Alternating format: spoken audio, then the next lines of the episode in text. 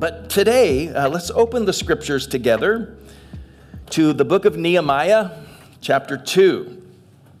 We've been doing a series here called Rebuilding the Real You.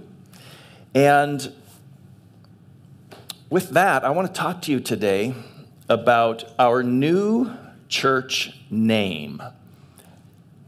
And it's not Hope, by the way. I'm going to change our church's name.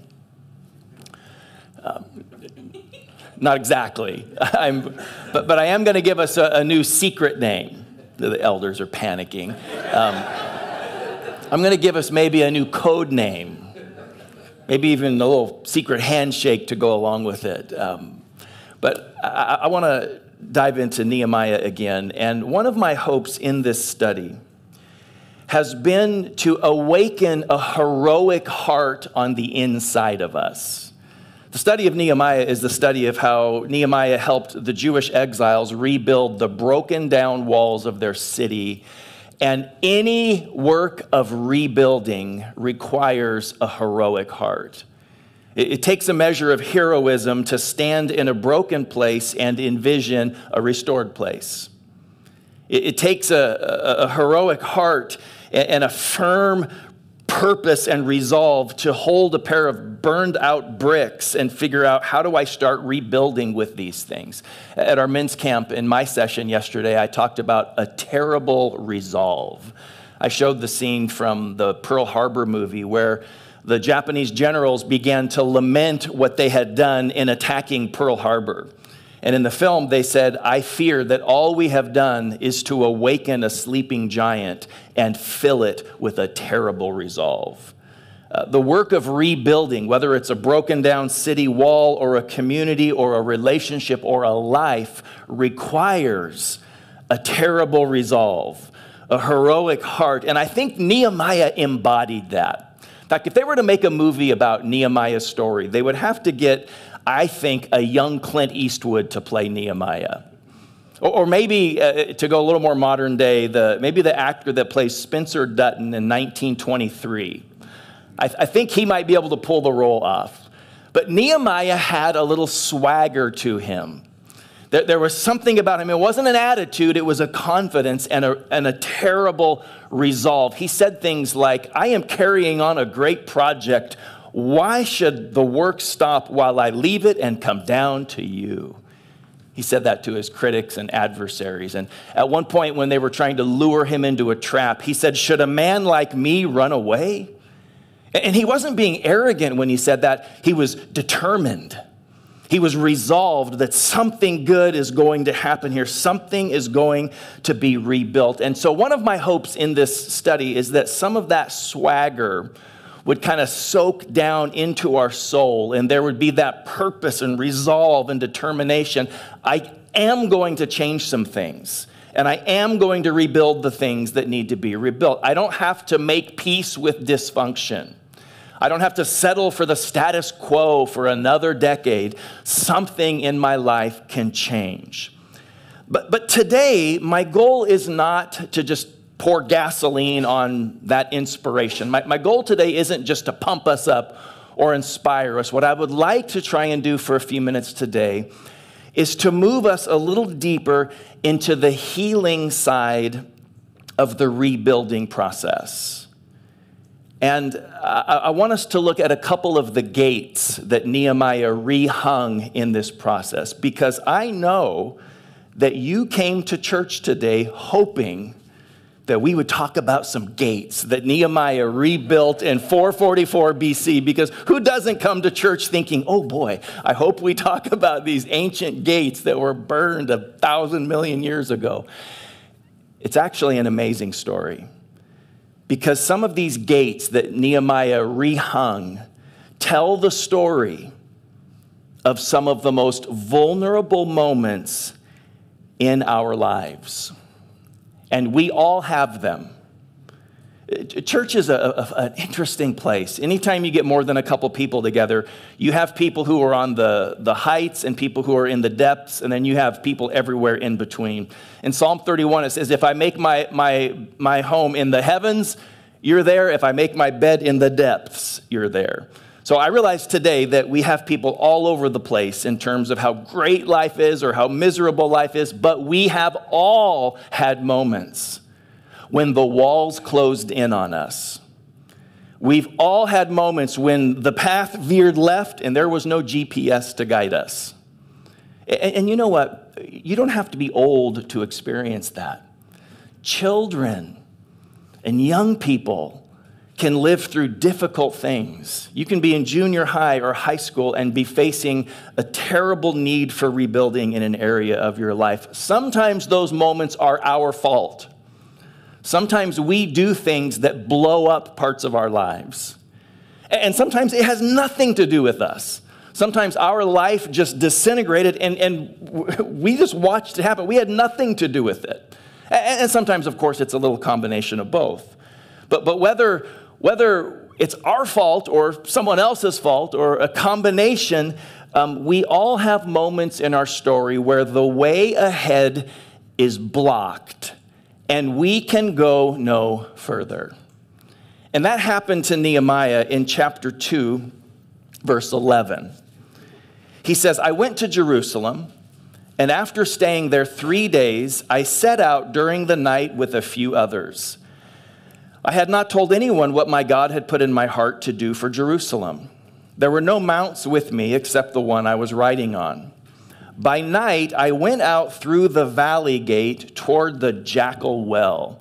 The Jackal Well was also called the Serpent's Well, and the Dung Gate. I was examining the walls of Jerusalem, which had been broken down, and its gates, which had been destroyed by fire. Then I moved on toward the Fountain Gate and the King's Pool but there was not enough room for my mount to get through. So I went up the valley by night, examining the wall. Finally, I turned back and I re entered through the valley gate. When Nehemiah assessed the damage that had been done to the city, he came to a place where he got stuck. He couldn't go further. And for us, it usually happens around the same place where it happened with him. It usually happens around the valley gate. The valley gate represented what was undoubtedly one of the lowest, most horrifying, awful parts of Israel's history. The valley gate led to the valley of Hinnom. And the valley of Hinnom was also called the valley of Gehenna. Some of you might be familiar with that word, Gehenna. And the Canaanite people who lived in that part of the world before it became the promised land and Israel um, dispossessed those peoples, the Canaanites living in that place um, did some awful things in the valley. In the valley of Hinnom, they actually engaged in practices of child sacrifice. The valley of Hinnom became known as the valley of flames or the valley of fire because of child sacrifice that was conducted in the city, the valley.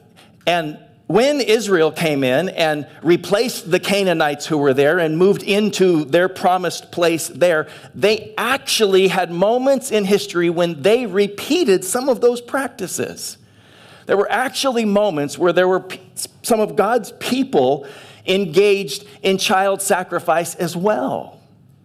There was no worse, lower, uh, more tragic moment in their history. In fact, when, um, when those deeds were repented of and renounced and all of that was stopped, it was still known as the Valley of Fire or Flames because that valley had been repurposed as the city dump. That's where all the trash was taken and that's where all of the trash was burned. It was a sad, embarrassing, regretful, painful place. Where does the valley gate lead in your life? And what is that lowest of all places for you? Now, fortunately, we're not all stuck there. God is really good at getting people unstuck. I heard somebody say once that God is the tow truck for the broken down. And it's cheesy, but it's true. And I'm so glad I'm not stuck in the valley of Hinnom like I used to be. Uh, but we've all been stuck there.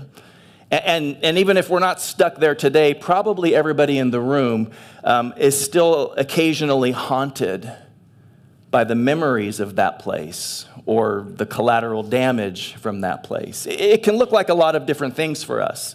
I mean, for some people, it can look like deep insecurities that keep undermining significant relationships.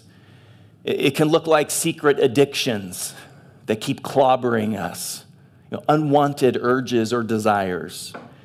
It, it, can look like intimacy issues that are frustrating and, and discouraging. Um, it, it, can be problems with the truth. You, you know, sometimes in our stories, we do things to survive, and even if they're not the best thing in the world, they kind of keep us alive for a while. I mean, there are people who kind of had to lie to survive a part of their story. And, and, yet, and yet, they're not in that part of the story anymore, but they're still lying. Sometimes the things that we felt like we had to do to make it through a moment don't serve us anymore. Some, some people have problems with lying, have problems with the truth. Um, maybe someone was betrayed. And even though you have either been forgiven or you've extended forgiveness, there, there's still a haunting from the damage that happens in the valley of Hinnom. Um, maybe you're here today and you didn't do anything wrong in your story. All the stuff that's been difficult was outside your control, and yet you're the one with a permanent address in the valley of Gehenna. Um, sometimes there, there could even be people in a setting like this, and you, you look amazing, and you're here because you're faithful, but none of us know that you're actually having an implosion in your faith and you're hanging by a thread. And you're here, but you're wondering if all this stuff is even real. Um, you, you need to know something about the Valley Gate. The Valley Gate faced due west, where the sun sets. If you were to stand in the Valley Gate in ancient Israel, in the center of the place that leads to the lowest, worst, most tragic part of Israel's story, if you were to stand there at dusk, you would have an unbroken view of the sunset, our daily symbol of closure. When the Holy Spirit sets out to restore our soul, he begins with the valley gate. He goes to the lowest, most embarrassing place of our lives, and God brings closure there. Um, some people think that the valley gate is symbolic of hell because in the New Testament, Gehenna is used to describe hell. And what is the first thing that Jesus does when a person responds to him and surrenders their life to him? The first thing Jesus does, at least what the scriptures tell us, is he brings closure on hell. And I don't mean that just in the eternal security sense. Heaven and hell don't begin when we die. People are experiencing realities of heaven and hell today in this life. Jesus brings closure on hell. And I want you to look at chapter 3, verse 13 for a second. There's a fascinating observation about the valley gate that will introduce us here to our new name. The valley gate faced due west unbroken view of the sunset, the daily symbol of closure, which is what God wants to bring to the worst, lowest parts of our lives. But, but there's something else that, that is significant about this. Chapter 3, verse 13 says, The valley gate was repaired by Hanan and the residents of Zanoah. They rebuilt it and they put its doors with their bolts and bars in place they also repaired a thousand cubits of the wall as far as the dung gate. The guy who was tasked with rebuilding the valley gate was a man named Hanan. Hanan means to stoop or to bend with kindness. Isn't that beautiful?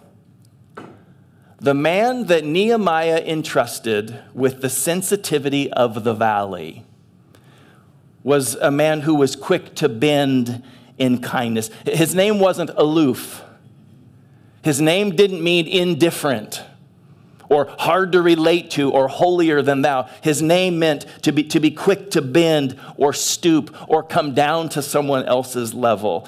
Um, and the people who helped Hanan rebuild were the inhabitants of Zanoah. Zanoah means rejected, it means pushed aside and about to fall. See, I just mentioned a list of some pretty sensitive stuff that could be in a person's life. There's some sensitive things that people carry around with them. Um, how should we respond to that stuff? Hanan's name is so beautiful. Stoops with kindness to my level. How should we handle the valleys in people's lives? How should we handle the content that's there with a little old fashioned Bible thumping, a little dash of hellfire and brimstone, a little, little dash of superiority? Um, how do we handle the vulnerability? Listen, sin being isolated from God is strangling our world today. Sin is destroying humans. Of course, we have to speak to that. Of course, we have to help people discover truth for their lives. But what should our posture be as we do? You know, Jesus said that until we know the truth, we can't be set free. So, what should our posture be as we help people discover truth. I think we should stoop. I think we should bend. I think we should kneel as worshipers and servants and people who, who have compassion. I, I think we should, we should treat people like inhabitants of Zanoah who know what it's like to experience rejection or failure. I, I think we speak as if our name was Hanan, and I think we minister kindness and humility and love. See, one, one of our dreams here at Hope is to be a church that heals. But we will never be a healing church unless we're a safe church. And you can't be a safe church unless we're willing to be Hanan. Uh, one of my best friends and mentors wrote a six word memoir of his life. So he described his entire life. He's in his 70s. He described his entire life in six words needed, found, became, a safe place. I think in this era of human history, in this moment of the Christian story in our country and in our world, I think the relevance for our world is when a church looks like Hanan. When a church is willing to stoop or bend in kindness, never letting go of truth and things that set people free, but ministering those in ways that are sensitivity, sensitive to the realities of the valley. See, in, in this story, uh, I've told you that Nehemiah is a type of the Holy Spirit. The name Nehemiah means the consolation or the comfort of Yah, God. And the Holy Spirit is the one that surveys our lives and leads us into truth and deals with broken down places. I also think in this story that Hanan is a type of Christ because Jesus stooped to our level the whole gospel story that Karina was talking about, the gospel that we're trying to project to the world, is the message of Jesus Christ stooping to our level and bringing heaven to earth and life to death and healing to brokenness. Um, Jesus stooped to our level and found us to lead us home.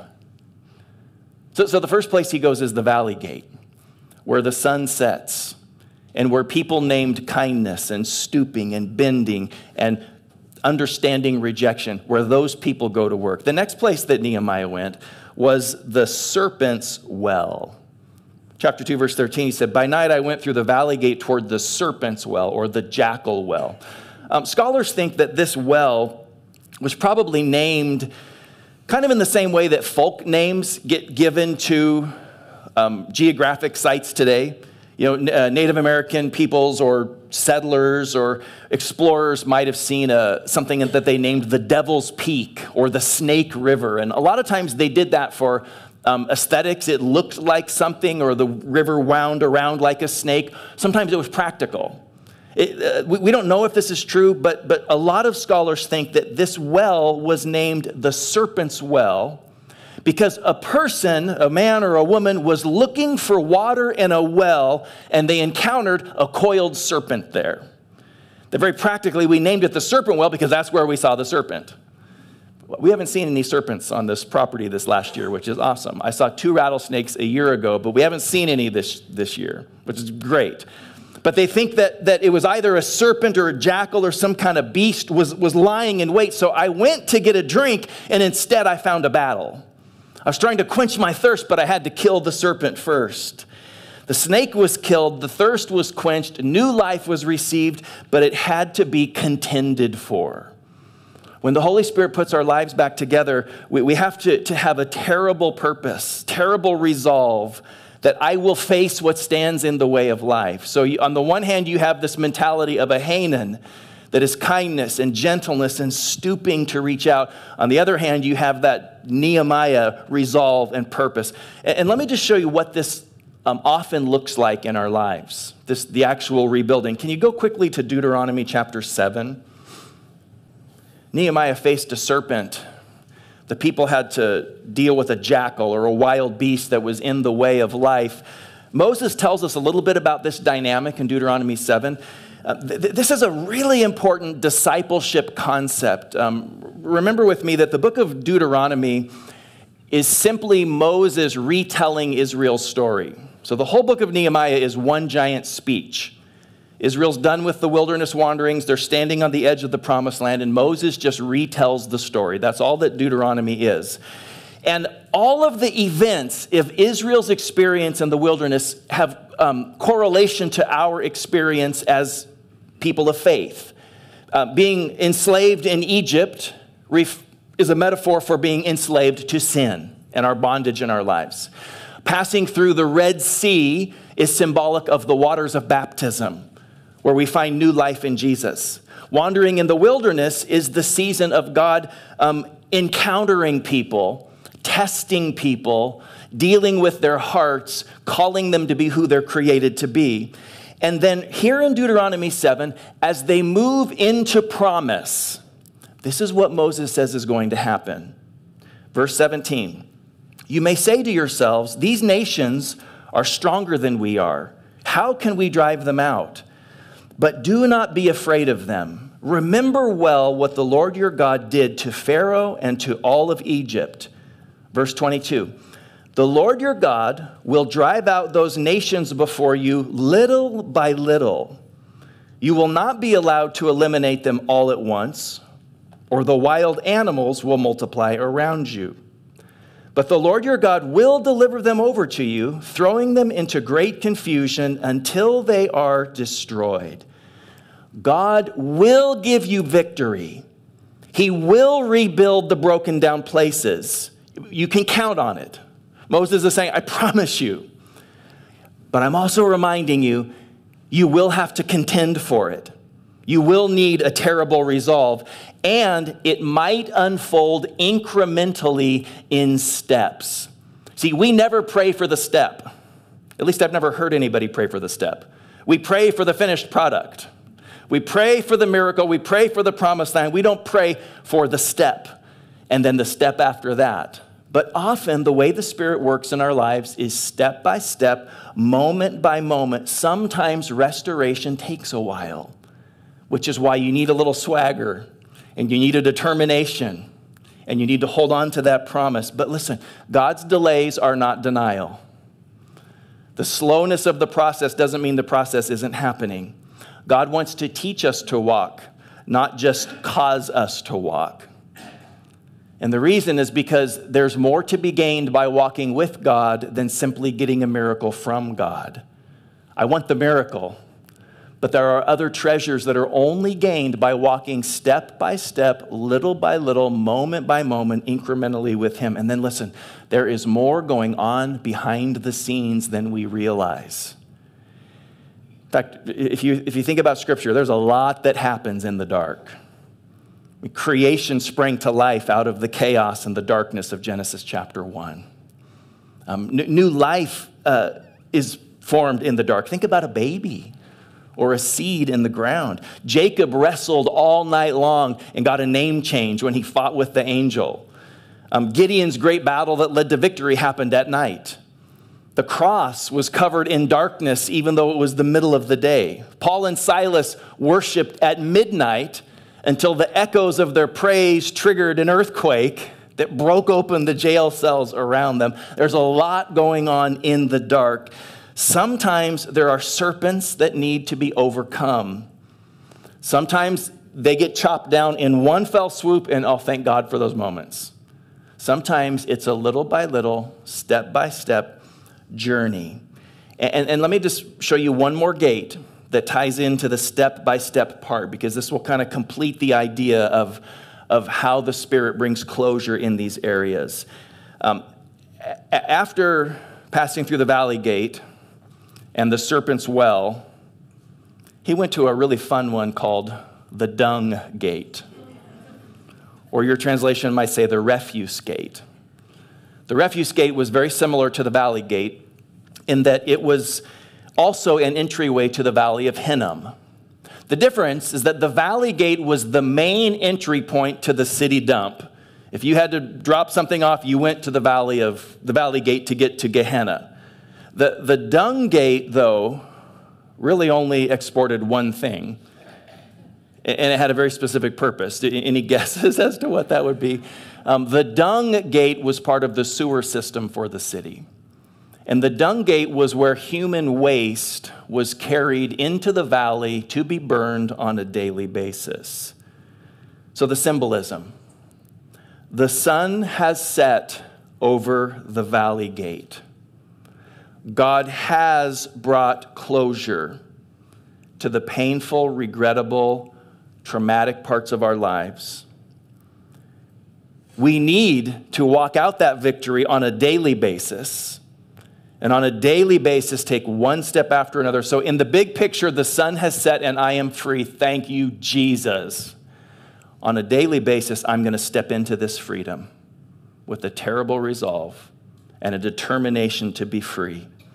I'm going to practice walking with God and every single day offload my issues to be carried into the valley so I can receive His grace and remember who I really am.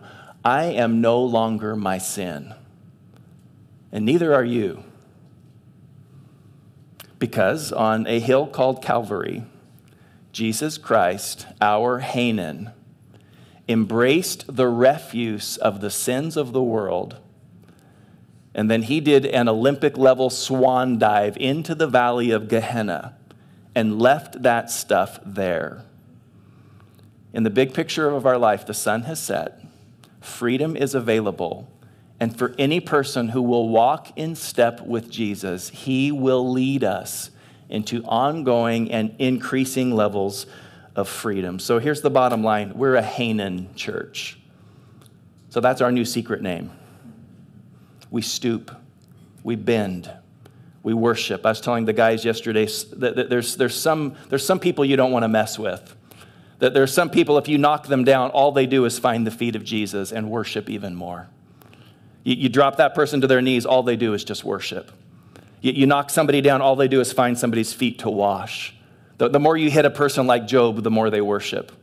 The, the more you drive some people down, the more, they, the more they emerge with new life coursing through them. Listen, that's our church. I want to be a Hanan church. I want God to trust us. See, I, I'm not going to take just anybody into the valley with me.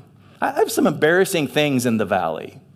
I'm not going to just give anybody a tour of that, but, but I will take Hanan there. I will take the guy who's willing to stoop in kindness. That's a safe person to bring into the recesses of our story and the inner workings of our story. Um, let's be a Hanan church.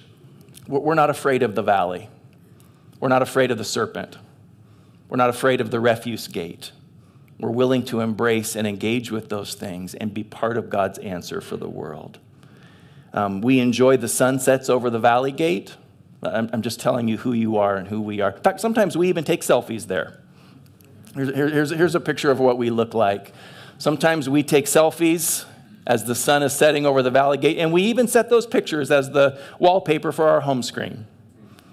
I want to be that comfortable with reality and actual issues. We're not a religious, uptight, church that's out of touch with what's actually happening in people's lives and the realities of our world. Jesus is the total answer for the total need of humanity. There's not one thing in our world or our culture that Jesus doesn't have grace and hope and life and a word for.